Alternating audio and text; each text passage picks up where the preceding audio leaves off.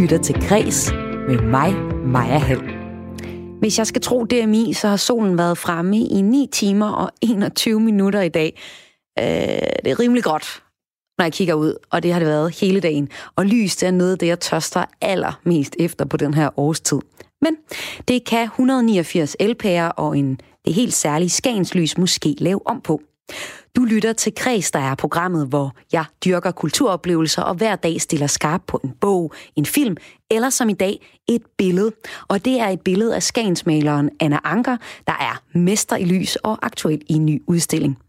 Jeg tager også et kig på dagens kulturnyheder. Lukning af bibliotekets filmstribe møder kraftig kritik.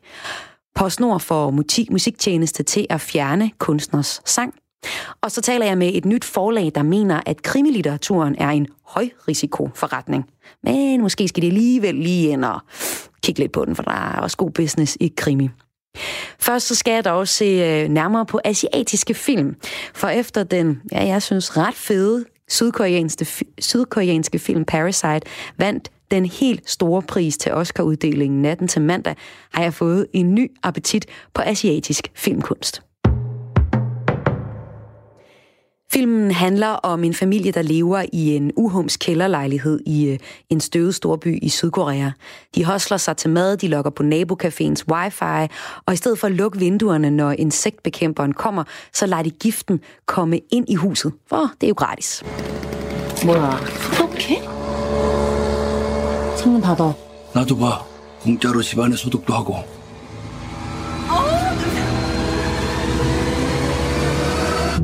Og ved at lave lidt om på sandheden, så infiltrerer familien i en superrig familie, sådan at underklassens far bliver den rige families chauffør, datteren passer den rige families møgforkælede søn, og sønnen underviser den rige families datter i engelsk. 풀타임으로 수업 어떻게 하시는지. Is it okay with you? Og det går selvfølgelig helt galt. Men sammenholdet i den her familie minder mig sådan lidt om far til fire, bare øh, langt mindre øh, ufarlig, og øh, under hver en sofa og bag hver en reol med gæret frugtvin, der tager filmen en uventet drejning. Det undrer mig ikke, at den her film, Parasite, ud over tre andre priser, vandt hovedprisen bedste film til Oscar natten til mandag. Men øh, den skriver sig alligevel ind i filmhistorie, for det er ikke sket før, at en sydkoreansk film vinder. Og at den vinder, det skyldes, at tiden er moden til det. Det vurderer Sten Jensen, der er festivaldirektør for Copenhagen Asian Film Festival. Der er en helt ny festival, som er gang lige nu.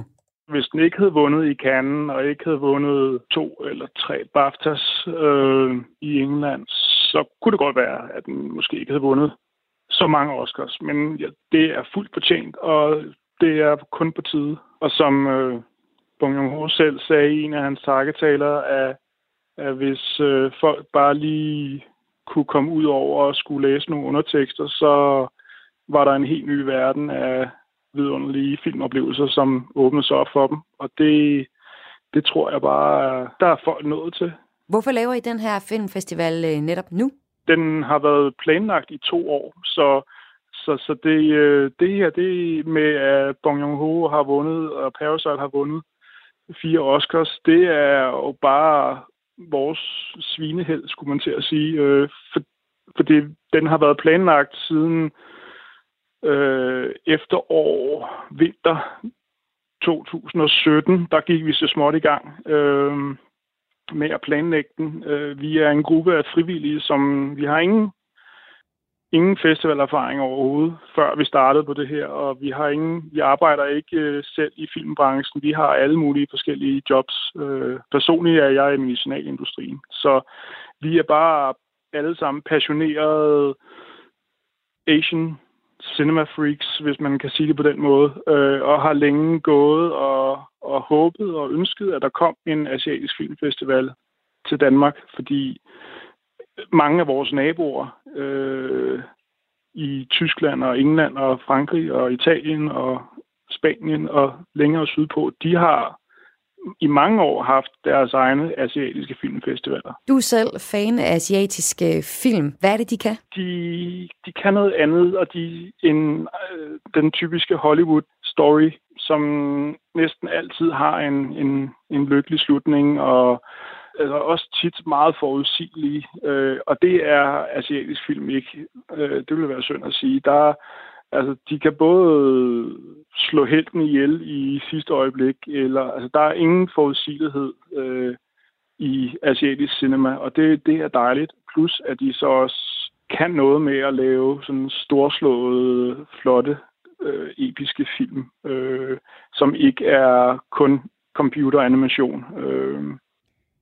Jeres festival falder sammen med, at Parasite vinder fire Oscars og ovenpå en hel masse andre statuetter. Er der egentlig overhovedet behov for øh, en øh, filmfestival som øh, jeres, når nu vi kan se, at Parasite godt kan ramme? Jamen, det er der bestemt. Med, med Parasite, altså, det er jo bare et, en, en dråbe i havet af, af, hvad der er af fantastiske asiatiske film. Øh, så, og det fantastisk, at den har vundet øh, fire Oscars, og, og jeg håber da, at det her det vil være en øjenåbner for de danske distributører, så de begynder at tage flere i deres øjne måske chancer med at købe asiatisk film hjem. Men, øh, men det, er, det er jo stadigvæk et, et fortal af asiatiske film, som kommer. Det er to eller tre om året, som kommer her, herhjemme alene i Korea er det vist omkring 500 film, de udgiver om året. Ikke? Altså, jeg har fået øjnene op for asiatiske film ved at se Parasite. Jeg var vildt overvældet over, hvor spændende og nemlig også uforudsigeligt filmen var. Og ellers så kender jeg ja. kun sådan asiatiske film fra... Øh, og ja, en øh, flyvetur, hvor man øh, nogle gange kan vælge sådan forskellige øh, nationaliteter.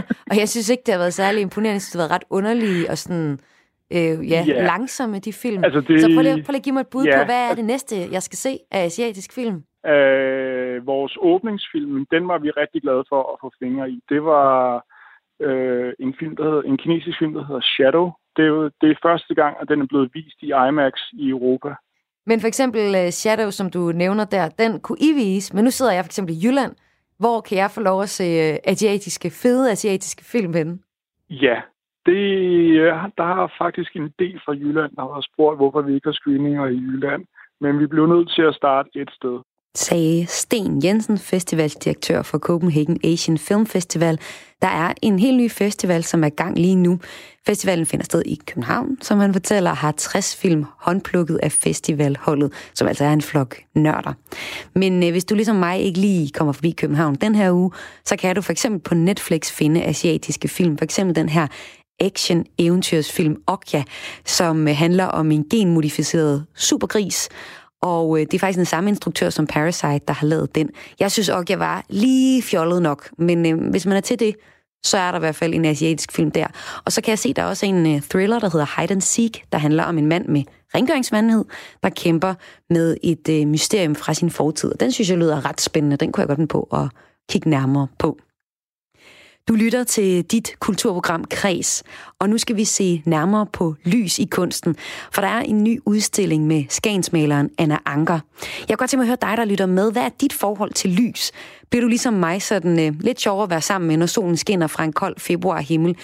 Eller kunne du egentlig godt bare bo i en kælder uden andet end en, en støvet elpære? Prøv lige at skrive ind på øh, 1424 i beskeden, skriver du R4, laver et mellemrum og skriver din besked. Og jeg kunne altså godt tænke mig at høre, og hvordan du har det med lys, hvad er dit forhold til lys, fordi det er det helt store emne i dagens udgave af kulturprogrammet Kreds. Vi ser nærmere på lys og lys i kunsten. Lys er nemlig spændende at dykke ned i lige nu, fordi der er åbnet en stor udstilling om skagensmaleren Anna Anker på SMK, Statens Museum for Kunst. Og øh, i køen til udstillingen, så viskede dem, der stod bag ved mig, om, om Anna Anker var skagensmaler, eller hvad det lige nu var, hun var. Og øh, det er hun. Og jeg kan godt forstå, at de viskede, fordi det er ofte skagensmalerne, sådan P.S. Krøyer, Holger Drakman og Michael Anker, man støder på uden for Skagen. Men øh, ja, og man kan så sige, og ifølge dig, per, Peter Nørgaard Larsen, så er Anna Anker egentlig en ret overset øh, figur. Velkommen til. Tak skal du have. Men i virkeligheden, så var Anna Anker en, øh, Anna Anker en øh, moderne skagensmaler, fordi hun tog de første skridt mod en mode, mere moderne og abstrakt billedkunst, og det kan man især se på den måde, hun arbejder på lys på. Og lige for at få præsenteret dig ordentligt, så er Peter Nokker Larsen, du er samlings- og formidlingschef på Statens Museum for Kunst. Du har taget et billede med. Det er den blå stue, som man, hvor man særligt kan se, hvordan hun arbejder med lys. Prøv lige at beskrive det billede.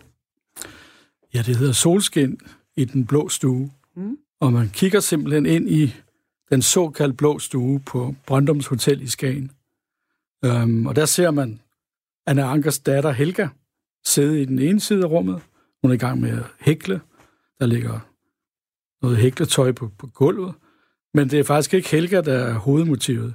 Det er lyset, den lysrefleks, som falder ind af, af vinduet fra højre og bliver, danner sådan en lyssøjle på, på baggrunden af, af væggen. Og så ser vi ellers rummet med dets inventar, nogle stole, nogle billeder på væggene og sådan nogle ting. Men selvom det altså er datteren, der, der sidder der og ser vældig yndig ud med sit lyse hår, så er hun nærmest bare betragtet som en rekvisit i billedet. Fordi Anna Anker er primært interesseret i de her lysreflekser. Og var det noget, hun fortalte om, eller er det noget, vi kan se her efter? Hun siger ikke ret meget om, om den kunst, hun laver. Hun er forbavsende tilbageholdende. Men altså det, vi kan se, det er jo, at lyset er der. I hver eneste billede, der spiller det en stor rolle. Så nogle gange må man jo stole på, hvad man kan se, og ikke nøjes med det, som kunstner nu har skrevet om i breve og andre steder. Anne Anker er jo ikke, Anne Anker er jo ikke alene om at, øh, at bruge lyset i sin kunst. Det er sådan det, alle skagensmalerne er kendt for. Og jeg ved, at der også er lavet noget forskning, der faktisk har prøvet at se på, hvad det er for noget lys, der er i øh, Skagen. Hvad er det for noget? Jamen, der, man taler jo altid om det her særlige Skagens lys. Men altså, en nærmere undersøgelse af det har jo vist, at det er sådan set ikke specielt særligt. Men det er jo kendetegnet for alle områder, som har masser af vand rundt omkring. Som det kan også mødes på Bornholm, på Fyn, på i Odsherred og rigtig mange andre steder, hvor landet er omgivet af, af masser af vand. Der bliver der sådan en særlig intensitet i lyset. Og øh, det var hun utvivlsomt optaget af. Hun var så optaget af det, at hun jo undersøgte lyset sådan meget nøje, blev ved med hele sit liv at vende tilbage til det her lys, for at, ligesom at finde ud af, hvad gør lys egentlig ved et billede? Og det synes jeg er enormt fascinerende, fordi der i 1890'erne, hvor hun laver sine, nogle af sine meget vigtige billeder, også det her billede med solskin i, i den blå stue, der er man generelt meget optaget af lys. Ikke kun i Danmark, men i, i hele Europa. Og øhm, vi kalder det nogle gange for vitalisme, at den her optagethed af lys, som noget, der kan noget helt særligt, som har nogle helbredende, nogle, en særlig kraft, som er med til at gøre menneskers liv bedre. Det er jo også i 1890'erne, at de olympiske lege bliver genoptaget. Øhm, så der er rigtig meget sådan optagethed af, af sundhed og kraft, og i den forbindelse med, med den kraft, der ligger i lyset, den vitalitet, som ligger i lyset. Er det så også det, som hun er inspireret af, altså livet og lyset? Ja, det, det tror jeg, hun er. Altså hun, ellers ville hun vel ikke male det sådan hele, hele livet igennem. Men hun er også optaget af lyset, og hvad lyset gør i et, i et rum, hvad lyset gør ved farve. Og øh, det er jo nok der, hendes sådan helt særlig originalitet kommer ind. Fordi hun kunne ligesom, hun havde en særlig sensibilitet over for, for lys og farve. Og det er jo der, hun adskiller sig fra alle mændene blandt skagensmalerne. Hvordan det? Ja, altså, de forholdt sig sådan, lad os kalde det lidt mere fodslæbende til, til både det der med lys og farve. Gjorde de det? Fordi det har jeg da ellers lært i mine ja. billedkunsttimer, at det var alle skagensmalerne, der virkelig dyrkede lyset. Ja, de gjorde det også, men de fleste af dem var udmærket tilfreds med at gengive det lys, som de nu kunne se. Mm. Det, som er interessant ved Anna Anker, det er, at hun sådan overskrider grænserne for det, man egentlig forventer, at kunsten og skagensmalerne beskæftiger sig med. Hun skruer ligesom op for lyset. Hun skruer op for farverne, så det næsten bliver, ja, man kan kalde det antinaturalistisk. Mm. Og det synes jeg faktisk er det, der er med til at gøre hende til sådan en pioner for det moderne maleri. Når du ser på Anna Ankers billeder, hvad tager du så med derfra i forhold til lyset? Først og fremmest, at hun var utrolig, altså jeg nævnte den der med den visuelle sensibilitet, altså hun var sindssygt god til sådan at sanse lyset, og detaljerne også. Så hvis man ligesom skal tage noget med fra hende, så er det jo sådan en skærpet opmærksomhed omkring lys, omkring detaljer. Altså, hvad gør lys ved os som mennesker? Øh, vi ved jo alle sammen, at lys har en helbredende effekt. Det fandt Niels Finsen i hvert fald ud af i 1890'erne. Han fik ovenikøbet Nobels prisen i medicin for det. Så vi har et, et særligt forhold til lys, men det kan godt være, at vi nogle gange glemmer, hvad lys gør, hvor vigtigt lys er. Og ved at se på hendes billeder, kan man blive meget mere optaget af det, man kan få skærpet sin egen opmærksomhed i forhold til, til lys, og hvad lys kan. Og det synes jeg jo er, er ganske fremragende. Og netop den her helbredende effekt ved lys, det skal, vi, øh, det skal jeg tale øh, mere om senere i en forsker, der netop har kigget på, hvordan mm. vi kan bruge øh, lys også ja. sådan helt behandlingsmæssigt. Mm. Men udover lys, hvad, hvad kan vi som moderne mennesker altså bruge jeres kæmpe udstilling med Anna Ankers billeder til i dag? Ja, jeg synes, man kan blive opmærksom på, at der sådan bag om den brede fortælling om, om kunsthistorien og hvordan kunsten skruet sammen, at der sker der rigtig mange ting. Altså en kunstner som Anna Anker, som man troede, man kendte, og hun var kendt for det der med lys og farver, jamen der kan vi jo folde en hel masse andre historier ud om, om den her kunstner. Hun var også en landskabsmaler, hun var optaget af religiøse motiver. Og det, som jeg i hvert fald selv er blevet meget inspireret af, det er til det der med at, at se ordentligt efter. Altså lad, ved, lad være med at gentage de fortællinger, du, du tror, du kender. Ja. Uh, man bliver nødt til en gang imellem at stoppe op og sådan bundvende tingene og, og starte forfra og kigge på de her værker igen. Og det var vel også sådan, at du fandt ud af, at I skulle have den her udstilling, fordi øh, det var ligger ikke lige til højrebindet at invitere Anna Ankers billeder tage dem med E45 fra Skagen og over til øh, København mm-hmm. K. Det er mest alle de andre Skagensmalere, vi har set uden for huset. Ja. Så prøv lige at fortælle historien om, hvordan du fandt ud af, at du skulle have hende ind på jeres museum. Jamen, det er noget... Altså, jeg har talt med mine kollegaer i Skagen om det gennem nogle år, at vi synes, det var lidt... Måske lidt synd for hende, Anna Anker, at hun kun var kendt som hende der med, med lyset og farven. Det er jo simpelthen også fint nok. Men man har ligesom ikke rigtig interesseret sig for hende, som den kompleksitet, hun rent faktisk indeholder som kunstner. Og så diskuterede jeg det med direktøren for, for Skagens Kunstmuseet, Lisette Vind Ebbelsen, og så blev vi enige om, at nu synes vi faktisk, vi var nået dertil, hvor hun fortjente at få en rigtig stor retrospektiv udstilling. Altså den type af udstillinger, som vi jo ikke har problemer med at lave, når det gælder L.A. Ring og Wilhelm Hammershøi og Willumsen og P.S. Krøyer. Men sådan en har man ikke rigtig fået lavet med Anna Anker, så det synes vi faktisk. Vi vil gerne give hende den udstilling, vi synes, hun fortjener.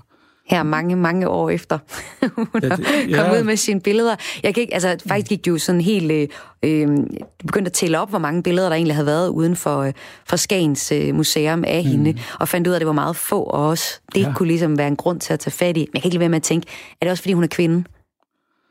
Der er noget, der tyder på det. Altså, der er nogle ting, øhm, som man ikke rigtig kan se bort fra. Altså, det virker som om, at kunsthistorien, som jo primært er blevet skrevet af mænd, at de ligesom har negligeret hende. De har ikke taget hende rigtigt alvorligt. De har ikke givet hende de der analyser, dybtegående analyser, som man gør med nogle af de mandlige kunstnere.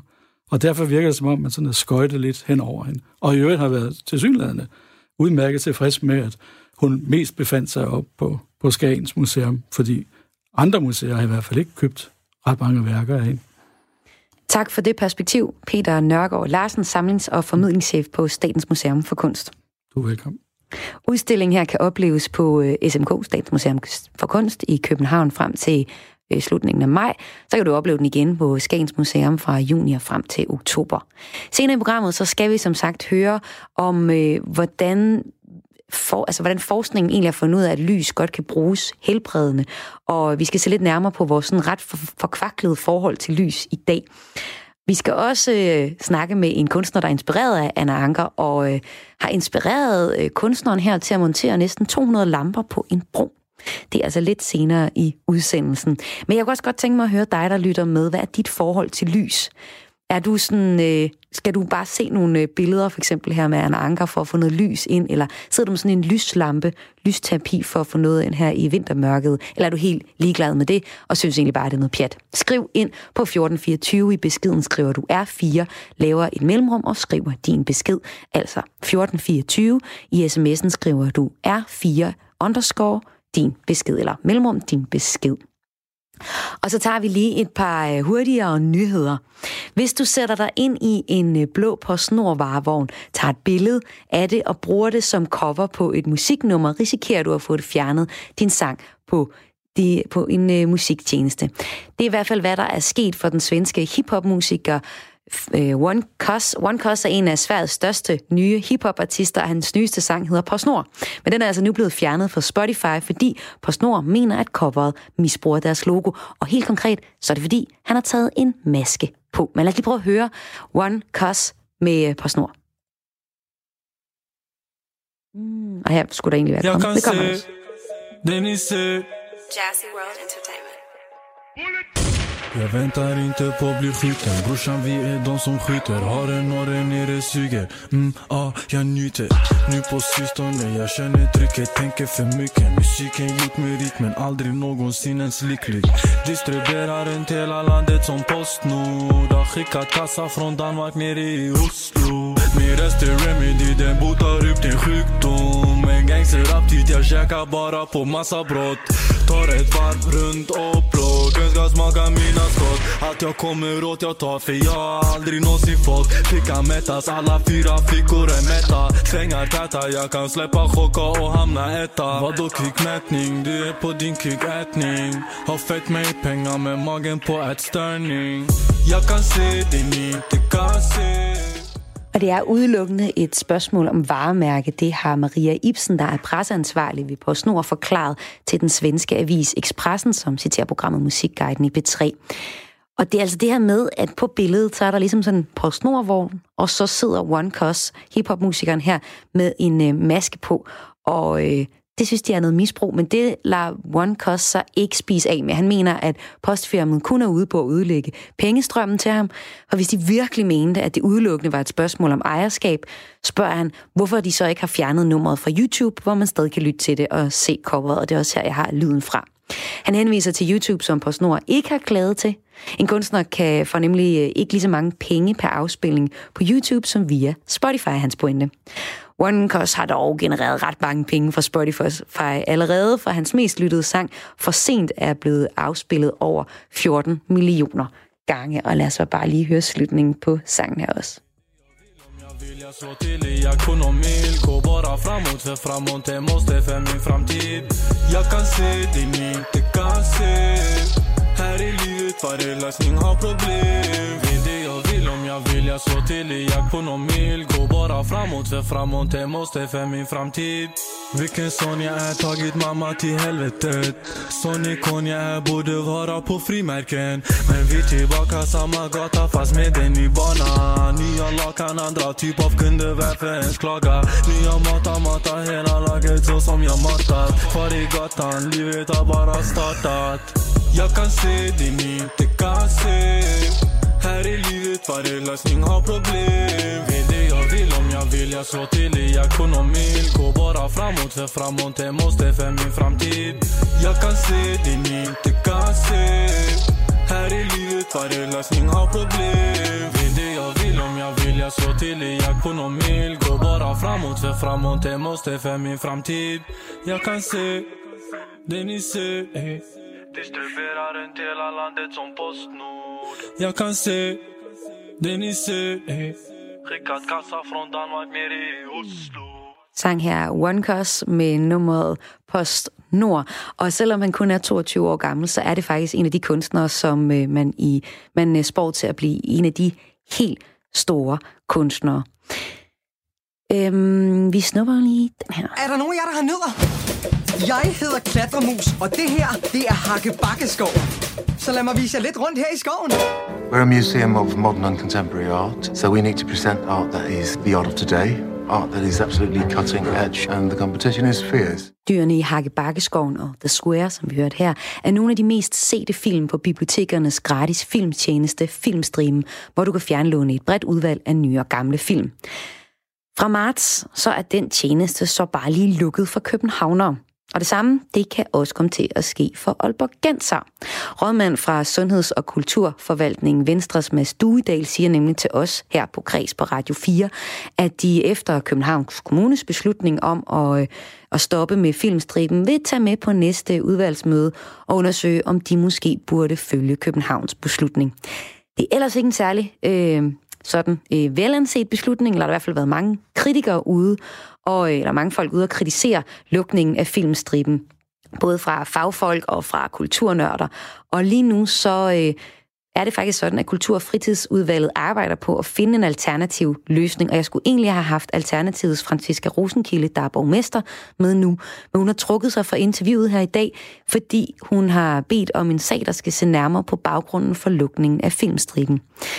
Hvad det betyder, det kan vi kun gætte på, men noget tyder i hvert fald på, at de har lyttet lidt til den hæftige kritik, der har været af lukningen af filmstriben.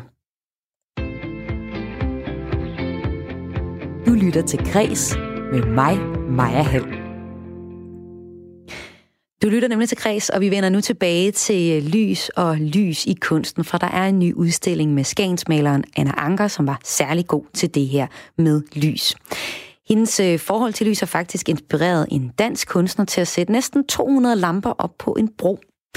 Hvad er dit forhold til lys? Skriv ind på sms'en. Send en uh, sms til 1424. I beskeden skriver du R4 mellemrum din besked. Jeg kan godt tænke mig at høre, om du er vild med lys, eller du er helt ligeglad med det, og elsker det her mørke, og bare kan gemme dig væk under dynen, og ikke tage stilling til, at der skal være sådan en skarp sol, der skriger ind i hovedet hver gang, når du vågner om morgenen.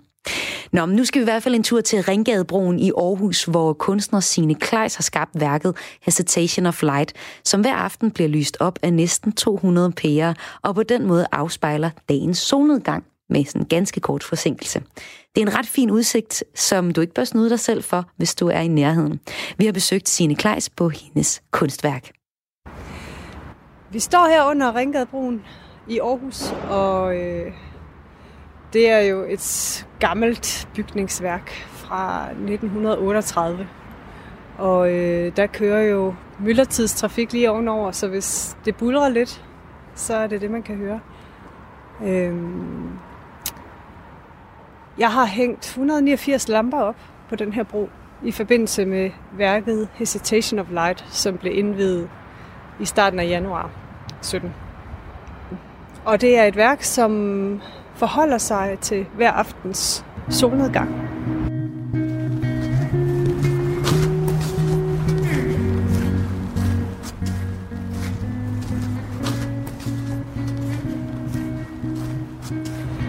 Da jeg fik opgaven, eller da jeg blev spurgt, om jeg havde lyst til at lyssætte den her bro, så tænkte jeg, hvordan søren skal jeg gribe det an? Fordi står man inde i Aarhus C og kigger herud øh, mod broen, så kigger man stik vest. Og det vil sige, at solen faktisk altid går ned et eller andet sted bag ved Ringgadebroen. Det betyder også, at, at det øh, byrum, man kigger ud på, er meget forskelligt, fordi at hver eneste solnedgang er så forskellig og øh, bærer præg af den dag, der lige er gået, og det vejr, der nu har været. Så jeg tænkte, hvordan skal jeg lave en lyssætning, der passer ind øh, til hver eneste dag eller hver eneste aften. Og så blev jeg enig med mig selv om, det var simpelthen nødt til, den her lyssætning var nødt til at skifte fra aften til aften. Sådan at den på en eller anden måde altid talte sammen med den dag, der nu var gået.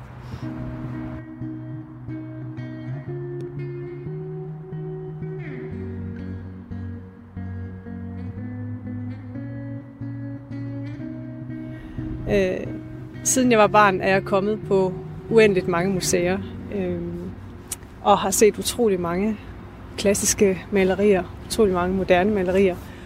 Og det, som man kan se, synes jeg, i de klassiske malerier, også i, i Anne Anker og hendes, øh, hendes kreds, der kan man se, at de lever en tid, hvor man ikke har samme muligheder for at lyssætte sine indendørs miljøer. Det vil sige, at når solen endelig strejfer ind ad vinduet og rammer væggen, jamen så, øh, så bemærkes det. Det er næsten sådan en, en øh, synes jeg, når jeg ser på det, sådan en, en, en guddommelighed, der pludselig indtrænger rummet, som ellers er rigtig mørkt. Det lægger vi knap nok mærke til i dag, vil jeg påstå mange steder, fordi vi har det her konstante oplyste kontorlokale, stuen, køkkenet derhjemme. Men hvis man faktisk prøver at slukke lyset og mærke, hvor lidt der skal til, før at man bliver glad for at se en lysstråle, eller at man kigger ud på, på himlen, øh, som forandrer sig hele tiden.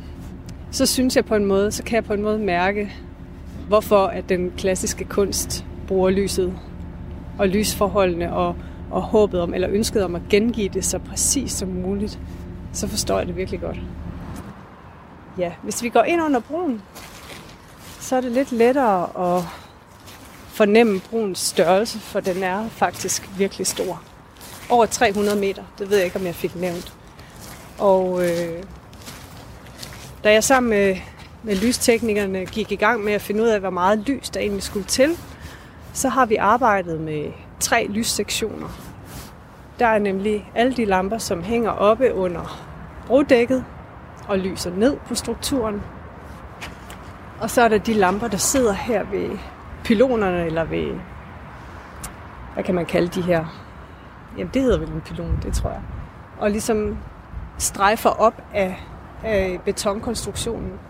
Og så er der de lamper, som, som fejrer op under burene her. Øh, og det er de tre grupper af lys, som, øh, som det gav mening at arbejde med i mørket. Og det, der rent faktisk sker, det er, at der oppe på godsbanen sidder øh, to kameraer, som hver aften filmer den her solnedgang. Så er der et øh, software, som gemmer alle de her data, der bliver analyseret. Og så er det de mest signifikante farver, som bliver, som bliver projiceret ud på broen, når mørket falder på. Og øh, så det vi står og kigger på nu, det er, at farverne faktisk fra da jeg begyndte at tale og indtil nu allerede har ændret sig lidt. I starten var det meget rødlig, og nu kan man se, at de lamper, som hænger op under brodækket, faktisk har fået en orange tone.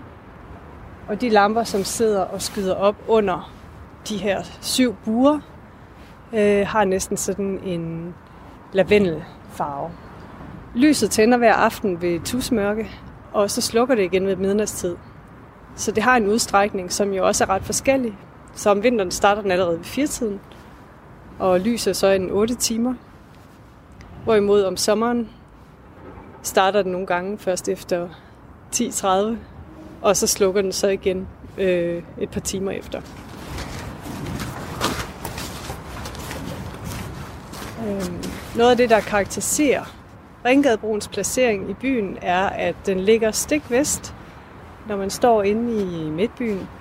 Og det vil sige, at den på en eller anden måde altid spiller sammen med den nedgående sol, som om vinteren går ned herover til venstre, fordi solens bane er kort, og om sommeren længere herover mod højre.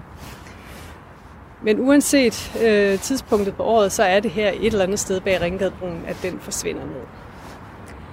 Derfor har vi også det her meget lave, karakteristiske sollys i Aarhus nogle gange, når, øh, fordi solen simpelthen får lov til at køre ind langs med banegraven øh, og komme nærmest sådan horisontalt ind i byen. Det kan I prøve at lægge mærke til næste gang. Det er nemlig ret specielt. Lav su vores Kold vind i knæstør hække går gennem gadernes labyrint, For at lære at se, Ja, nu er vi gået helt ind under rummaven, og, øh, og faktisk så er der jo ikke bare én bue per vælving, men der er tre. Altså broen er jo faktisk rigtig bred. Og når vi kigger på lyset her, så kan vi jo se, at den, det er kun den ene side, altså det er kun facaden ind mod byen, som, øh, som har fået den her belysning. Vi kigger op af, af søjlerne eller bropillerne her, og, øh, og kan se de orange strejf rigtig tydeligt nu. Vi kan også se, at buerne nærmest øh, vælver sig over som en katedral eller et, et, et tag. Øh, ja, og når vi kigger ud af byen, så er der den der karakteristiske aftenhimmel med en, en nedgående sol, der snart hvis sidste lys snart forsvinder bag de grå skyer. Ikke? Og ind mod byen, ind mod byen nu, der er der byens lys, og, og ellers ikke så meget andet. Man kan også sige, at en af de ting, jeg, jeg ønskede med Hesitation of Light, er netop det at via teknologien faktisk få os til at stoppe op og forholde os til den dag, der lige har været, til den solnedgang, der lige har fundet sted. Så uanset hvor man står bag hvilken landegrænse, så går solen altid ned i vest og efterlader ofte en, et scenarie, som man stopper op og kigger på. Den udvikling, som, som vores generationer er en del af, er gået vanvittigt hurtigt. Og jeg kan godt stille spørgsmålstegn ved, om, om vi som, som, som væsener, altså som, som krop og sjæl overhovedet øh, kan følge med. Jeg tror for eksempel, at vi ikke har fokus nok på, hvad naturoplevelser og hvad lysoplevelser i naturen faktisk kan gøre af gode ting for os.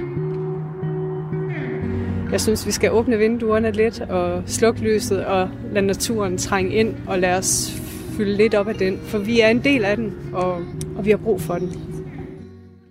Kom opfordringen her til sidst fra Signe Kleis, der er kunstner på, øh, og kunstner for værket Hesitation of Light. Du kan opleve værket hver eneste dag ved Ringgadebroen i Aarhus, når mørket falder på, og det kan du de næste tre år. Signe Kleis kan også opleves i en soloudstilling på Brands Kunstmuseum i august næste år. Senere i programmet så zoomer jeg endnu mere ind på den helbredende virkning ved lyset, som vi har været lidt inde på her også, øh, Sine Kleis var inde på. Det skal handle, handle om, hvordan vi øh, på den tid, er, der er gået, siden Anna Anker levede, som er ligesom Ligesom det store tema i dagens kulturprogram Kreds, har fået et helt forvaklet forhold til lys generelt. Og jeg har bedt jer, der lytter med om at skrive ind om jeres forhold til lys, og det er der flere, der har gjort. Der er en, der skriver, først var der kun mørke, så kom lyset. Sådan starter en skabelsesberetning. Derfor er lyset og livet, lyset livet, og livet er lyset. God eftermiddag med venlig hilsen, Jeppe. Tak, Jeppe. Der er også en, der skriver ind, det er Tine. Hun skriver, vi bor i Hirtals lige ved havet, og lyset er her bare helt specielt. Skagensmalerne har altid fascineret mig, og lige siden jeg var lille, har jeg altid haft et ønske om at bo i Nordjylland. Og for knap 10 år siden fik jeg opfyldt mit ønske, og jeg flytter ikke herfra igen. Himmel, hav og højt til loftet, og det smukkeste lys og landskab. Smiley. Med venlig hilsen, Tine i Hirtals. Så er der også en, der skriver, ikke er så glad for lys. Jeg lider lidt af forårsdepression, light, så jeg er ikke så vild med det skarpe lys og direkte sollys. Elsker tusmørke, skygge af små og, og små lys i mørket, men er bange alene om natten i et mørkt hus. Det er Elisa, der skriver det. Og skriv endelig ind med dine oplevelser med op forhold til lys. Jeg er sådan en, der synes, det er dejligt, når der er rigtig meget lys på, og sover selvfølgelig bedst med mørkt, men har sovet med lyset tændt i rigtig mange år. Men skriv ind på 1424 i beskeden, skriver du R4, laver et mellemrum og skriver din besked. Altså skriv ind til 1424 i beskeden, skriver du R4, laver et mellemrum og din, øh, skriver din besked, og der skriver du, hvad dit forhold er til lys. Krimilitteraturen er en højrisikoforretning, og som forlag skal man investere med varsomhed. Det mener du, Jakob Søndergaard. Velkommen til. Du forlægger på øh, det nye forlag Gudkendt. Mange tak. Hvorfor er krimilitteraturen en højrisikoforretning? Det er det, fordi øh, krimien igennem de sidste 20 år har nyt en meget, meget stor popularitet blandt det læsende publikum. Og når det er der publikum er, så går forlagen også derhen. Og øh, så må man investere store summer i forskud til danske forfattere og i forskud til de internation- populære internationale krimiforfattere, som man gerne vil, vil udgive. Og det er dyrt. Og risikoen for, at man ikke får sådan et forskud hjem igen, den er, den er stor nogle gange. Men er folk ikke bare øh, hunde efter krimier? Jo, altså igennem, som sagt, igennem de sidste 15-20 år har det været en meget, den mest populære genre overhovedet. Øh, og den er stadig meget populær. Måske knap så populær, som den var for, for lad os sige 10 år siden. Men stadigvæk så er konkurrencen på det danske bogmarked, i den danske forlagsbranche, meget hård. Vi vil alle sammen gerne have de populære danske krimiforfattere og de øh, populære internationale krimiforfattere. Og så øh, må man betale ved kasse 1, hvis man vil det. Gudkind er opstået efter Gyldendal har lukket deres datterforlag, forlag Rosinante og Co. Og øh, I har så overtaget faktisk en del af, af forfatterne, for eksempel øh, minimalisten og realisten Helle Helle, som jeg tror alle mellem 20 og 40 har analyseret i folkeskolen, og øh, Vita Andersen, der for eksempel særligt skriver om barske familieforhold. Altså, er I, Jakob Søndergaard på Gudkind, i virkeligheden i lidt for fine til krimier? Nej, det er vi ikke. Altså, vi, er et, et, vi vil være et forlag, der henvender os til, øh, til hele Danmarks befolkning. Øh, både øh, unge og gamle, og tykke og tynde, og fra Jylland og fra Sjælland, øh, og, og til enhver smag. Øh, der er ikke noget, som efter vores mening er finere end andet, øh, men altså, vi er da utrolig stolte af at skulle udgive Helle Helle og Vita Andersen og de syv andre øh, yngre og ældre danske forfattere, som er gået med os. Ni i alt forløbig. For eksempel Peter Høgh og Jesper Wung og Lars Kædegaard, som er krimiforfatter, ikke sandt? Øh, de, er, de er ikke øh, blandt de ni, som vi er gået med ud med i pressemeddelelsen, men øh, Lars Kædegaard øh, har jeg selv været redaktør for i mange år, og han, han er en fantastisk krimiforfatter. Ja. Mm. Nå, de, er ikke en del af, de bliver ikke en del af Gudkendt? Det vil tiden vise. Oh, altså, vi, okay, vi, det er der. Vi, vi går ikke øh, aktivt ud og hiver fat i folk, som vi kender. Vi, hvis hvis, hvis øh, man som forfatter har lyst til at udkomme på Gudkendt, så er man meget velkommen til at komme forbi og få en kop kaffe, og så snakker vi om det. Det er sådan, det er foregået med de her ni. Okay. Og du var selv en del af ledelsen på det tidligere Rosianande og Co. Fortsætter nu, nu, du nu egentlig bare dit arbejde, så bare under et andet forlagsnavn, eller hvad er anderledes? Ja, altså jeg, jeg fortsætter mit arbejde på den måde, at jeg fortsætter med min, med min métier, mit håndværk. Altså jeg har været redaktør og forlægger i 20 år, og, og det bliver jeg ved med at være forhåbentlig resten af mit arbejdsliv. Men hvis det, du spørger om, er, om Gudkendt er øh, en Rosinante-kopi, så må jeg sige nej. Altså, vi starter, vi starter ganske vist med, med ni øh, Rosinante-forfattere. Er de samme forfattere, ja. Lige præcis. Så hvad er anderledes? Det bliver de nye forfattere, vi så skal ud og finde og antage. Altså, vi, vi vil jo være godt dumme, hvis ikke vi tog imod ni af Danmarks bedste forfattere øh, en måned efter, vi, øh, vi startede som forlag. Det er forfatterskaber, som det tager altså år, nogle gange årtier at udvikle, og de kommer nu til os og tilbyder, at vi kan videreføre deres forfatterskaber.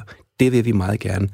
Derudover skal vi selvfølgelig ud og finde både øh, krimiforfattere og unge, øh, ukendte talenter, som vi skal udgive i fremtiden, og som skal være øh, gudkendt historie, uafhængigt af Rosenente. Hvad er det egentlig for en tid at, at lave et forlag i? Altså, du spørger, om, om, om, om, om det er, øh, om det er øh, ugunstige tider for forlagsbranchen. Øh, der må jeg sige, at vi i forlagsbranchen altid har yndet os og, og beklager os. Øh, om ikke øh, over det ene, så over det andet. Jeg spørger egentlig bare, hvordan, fra dit ståsted, hvordan ser du, at forslagsverden er lige nu? Og det er så på en beklagelig og hård, og ja. det er virkelig hårdt, hårdt jeg for synes, jer lige nu. det er en fest, og i, Nå, okay. i bund og grund har vi ikke noget at klage over. Og så skifter folks måde at bruge litteraturen på. Altså, hvis ikke de læser fysiske bøger, jamen så læser de e-bøger. Hvis ikke de læser e-bøger, så lytter de til lydbøger på øh, de nye streamingtjenester. Altså, jeg er interesseret i, at folk øh, bruger øh, litteraturen, al slags litteratur, som en del af deres hverdag, uanset om det er krimi, eller om det er unge, eksperimenterende forfattere. Jeg håber, at litteraturen vil være i folks liv og blive brugt øh, og øh, indoptaget, som man nu øh, helst ved det. Altså nu læste jeg lige i Information, at øh, der havde lavet en, en ret sjov analyse, eller prøve at undersøge, hvor godt god stand vores bøger er i for tiden. Og øh, der var, øh, journalisten havde ligesom fundet frem til, at der, der var noget rigtig dårligt lim, der gjorde, at bøgerne falder fra hinanden. Ja. Men samtidig så ser vi også øh, Storytel på Mofibo, hvor vi ser flere e-bøger. Var det ikke det, I burde have kastet over, i stedet for at lave klassisk bøger, der, hvor ryggen går i stykker? Ja, men altså to ting. Altså for det første, så udgiver vi, altså alle vores udgivelser vil komme som fysiske bøger, og som lydbøger, og som e-bøger. Det er en selvfølge for et mm. moderne forlag. Vi, vi er der, hvor øh, læserne eller litteraturforbrugerne er. Øh, og hvad angår vores fysiske bøger, så er jeg helt sikker på, at de har en kvalitet, som ikke... Øh, eller, eller rettere sagt, som vil tilfredsstille øh, den mest kredsende læser. Jeg kender ikke det fænomen, som den journalist beskriver. Jeg læser godt artiklen. Helt kort til sidst, hvad er Goodkins fremtidsplaner? Hvor ser vi jer om 50 år? Om 50 år, det er et langt perspektiv, det er svært at sige, men altså, da, vi har jo, øh, vi er jo ejet af den øh, store svenske øh, mediekoncern Bonnier, og de har ressourcer, og de har også en vilje til at være til stede på det danske marked. De har også en vækstambition, som jeg selvfølgelig øh, personligt deler. Det skal ikke være, det skal ikke gå, gå for stærkt. Vi skal vokse organisk, som det hedder. Øh, jeg håber, at vi om tre år er måske 10 eller 12 medarbejdere, og om vi om 10 år måske er 25 medarbejdere. Altså nogenlunde har den størrelse, som Rosinante havde, Rosinante Company havde, da de lukkede. Men om 50 år, det ved jeg ikke. Det kan jeg ikke sige. Jakob Søndergaard, tak fordi du var med nu, og pøj pøj med Gudkind. Mange tak. Mange tak, fordi jeg måtte være med.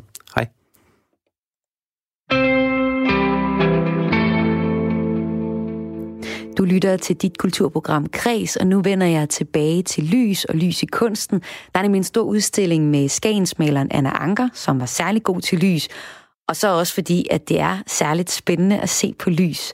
Jeg har tidligere talt med Statsmuseum for Kunst om, hvordan Anna Anker dyrkede lyset, og om hvordan man i øh, hendes samtid faktisk var meget optaget af lysets helbredende kraft. Og så har vi også hørt, hvordan kunstneren Sine Kleis i dag arbejder med både kunstigt og naturligt lys i et samspil for at gøre os mere bevidste om at se og være taknemmelige for for eksempel en smuk solnedgang. Og nu skal det så handle om, hvordan vi generelt forholder os til lys, og, øh, eller måske nærmere sådan lidt glemmer at forholde sig til lys i dag. Velkommen til dig, læge og Ph.D. Anders Sode Vest. Tak skal du have. Hvad er problemet med den måde, vi generelt forholder os til lys til i dag, ifølge dig? Jamen, øh, vi ved jo, at øh, når vi kigger tilbage for cirka 150 år siden, hvor glødelampen, øh, elektriciteten blev opfundet, så øh, er mennesket gået fra egentlig at følge øh, døgnets rytme. Når solen gik øh, ned, så gik man i seng. Når solen gik op, så gik man ud og arbejdede.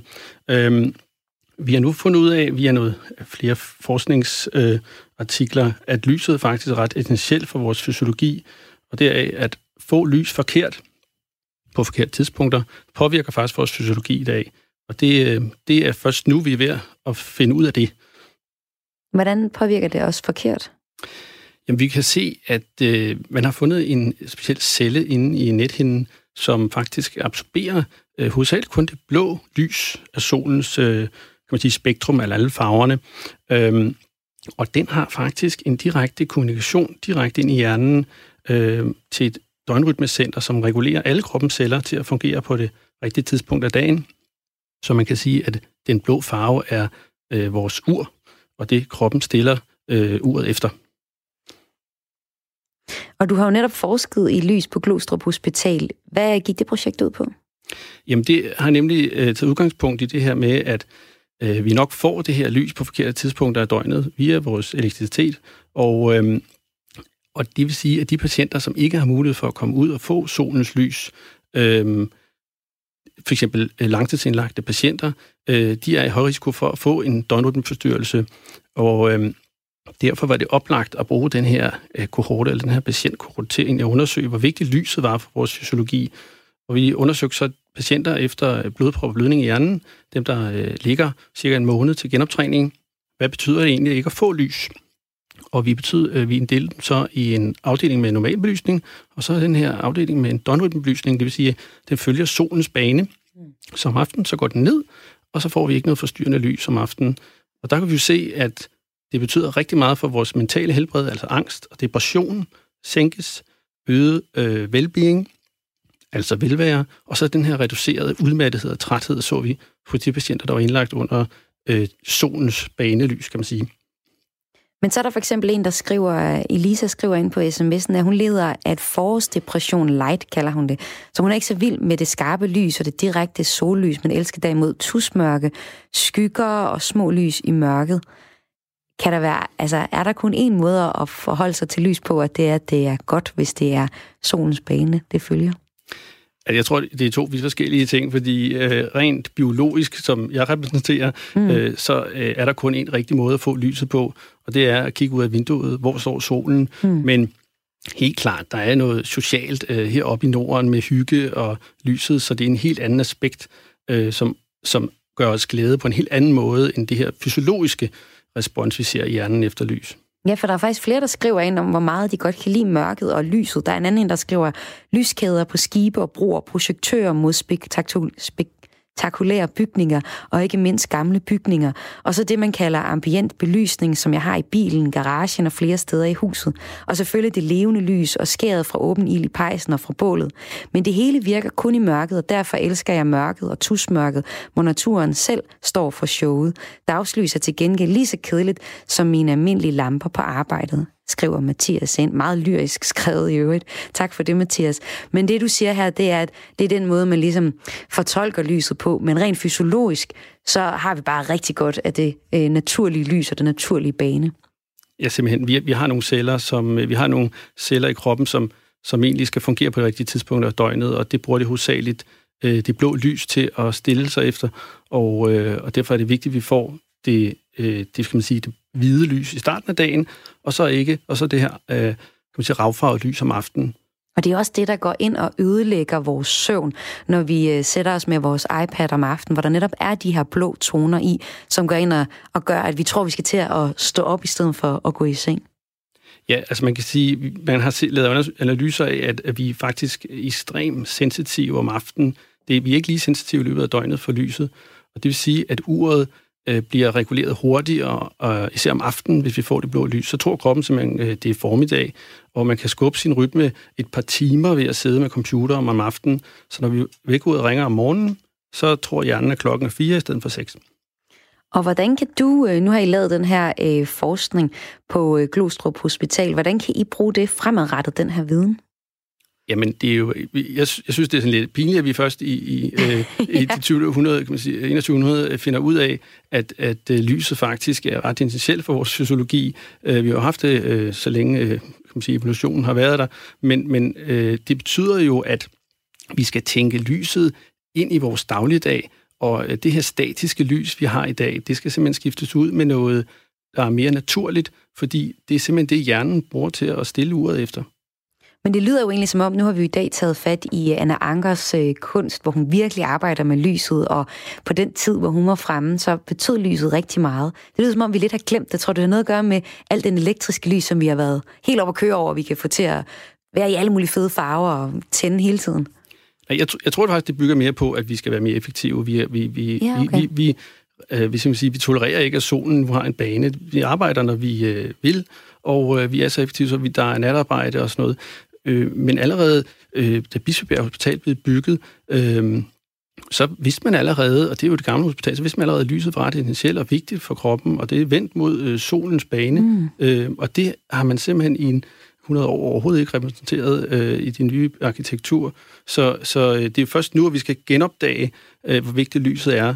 Øh, det synes jeg er sådan lidt en, en sjov ting. Ja, nu kommer det jo så også snart øh, den tid på året, hvor vi skal diskutere sommertid, vintertid. Og det er ligesom om, at øh, jeg har siddet på en videnskabsredaktion, og, og hvert år, jeg sidder med den, så bliver øh, det hold, der siger, at vi, kan ikke, vi skal ikke lave om på sommertid og vintertid, for lidt flere argumenter i hatten. Hvad er, det, øh, er der endnu flere at hente i, øh, i år til dem? Jeg tror, det er det samme. Jeg, øh, det, det er ikke øh, særligt biologisk logisk at øh, skifte fra vintertid til sommertid og omvendt. Øh, det, det, det, er simpelthen, det bliver bare en mere ubalance i hjernen. Vi selvfølgelig er elastisk, men øh, det, det, vi ser nogle konsekvenser, godt nok ikke så, så alvorlige, men, men vi ser en forstyrrelse af vores øh, hjerne, øh, rent døgnrytmemæssigt og humørmæssigt, øh, ved at skifte de her årstider, som øh, videnskabeligt giver det øh, ikke mening at fortsætte. Og så lige her til sidst, hvordan kan os resten af samfundet lader os inspirere af den viden, som I har fundet ud af ved at forske på hospitalet? Øhm, jeg, jeg tænker, man, kan, man skal leve, som man plejer. Jeg synes måske, man skal øh, tænke på at komme ud i det, øh, hvis man er træt, så skal man komme ud og gå en tur på 10 minutter, i stedet for at tage en powernap, fordi vi ved, at øh, lyset det stimulerer direkte ind i midthjernen og øger vores arousal. Så i stedet for at tage en powernap, synes jeg, man skal bruge lyset til at, at få mere energi af. Også selvom at det bare er mørkt, du, altså det virker ja, jo så ikke så man lystagtigt. Nej, så kan man ikke. Men så, øh... Nå, men jeg mener sådan, sådan en dag som i dag, der har der jo, altså solen har været op, men der har været gråt vejr. Men det gælder også, det giver mig også noget, eller hvad? Ja, øh, der, selvom man tror, det er gråt vejr, så er der masser af lys derude. Tusind tak for det, øh, læge og Ph.D. Anders Sode Vest. Selv tak. Og sådan fik vi afsluttet dagens værk, som handlede om lys generelt. Vi kom fra Anna Ankers fascination af lyset til nutidens lyskunst, og nu endelig en opsang eller opfordring til at komme mere ud og se solen, og så særligt her i øh, mørket. Og det var også alt fra Kreds i den her omgang. Efter udsendelsen kan du finde hele programmet som podcast. Det kan du fx på vores hjemmeside, i vores app, eller der, hvor du normalt hører podcast på din telefon. Hvis du har ris, ros, tips til kultur, måske et øh, værk, vi burde dykke ned i, så skriv ind til kreds radio4.dk, og det er k r a e s radio4.dk. I kulturredaktionen sidder Karoline Kær Hansen og Lene Grønborg Poulsen. Lige om lidt, så er der et nyhedsoverblik, men på den anden side af det, så er der faktisk mere kultur. Så har der nemlig programmet Krimiland.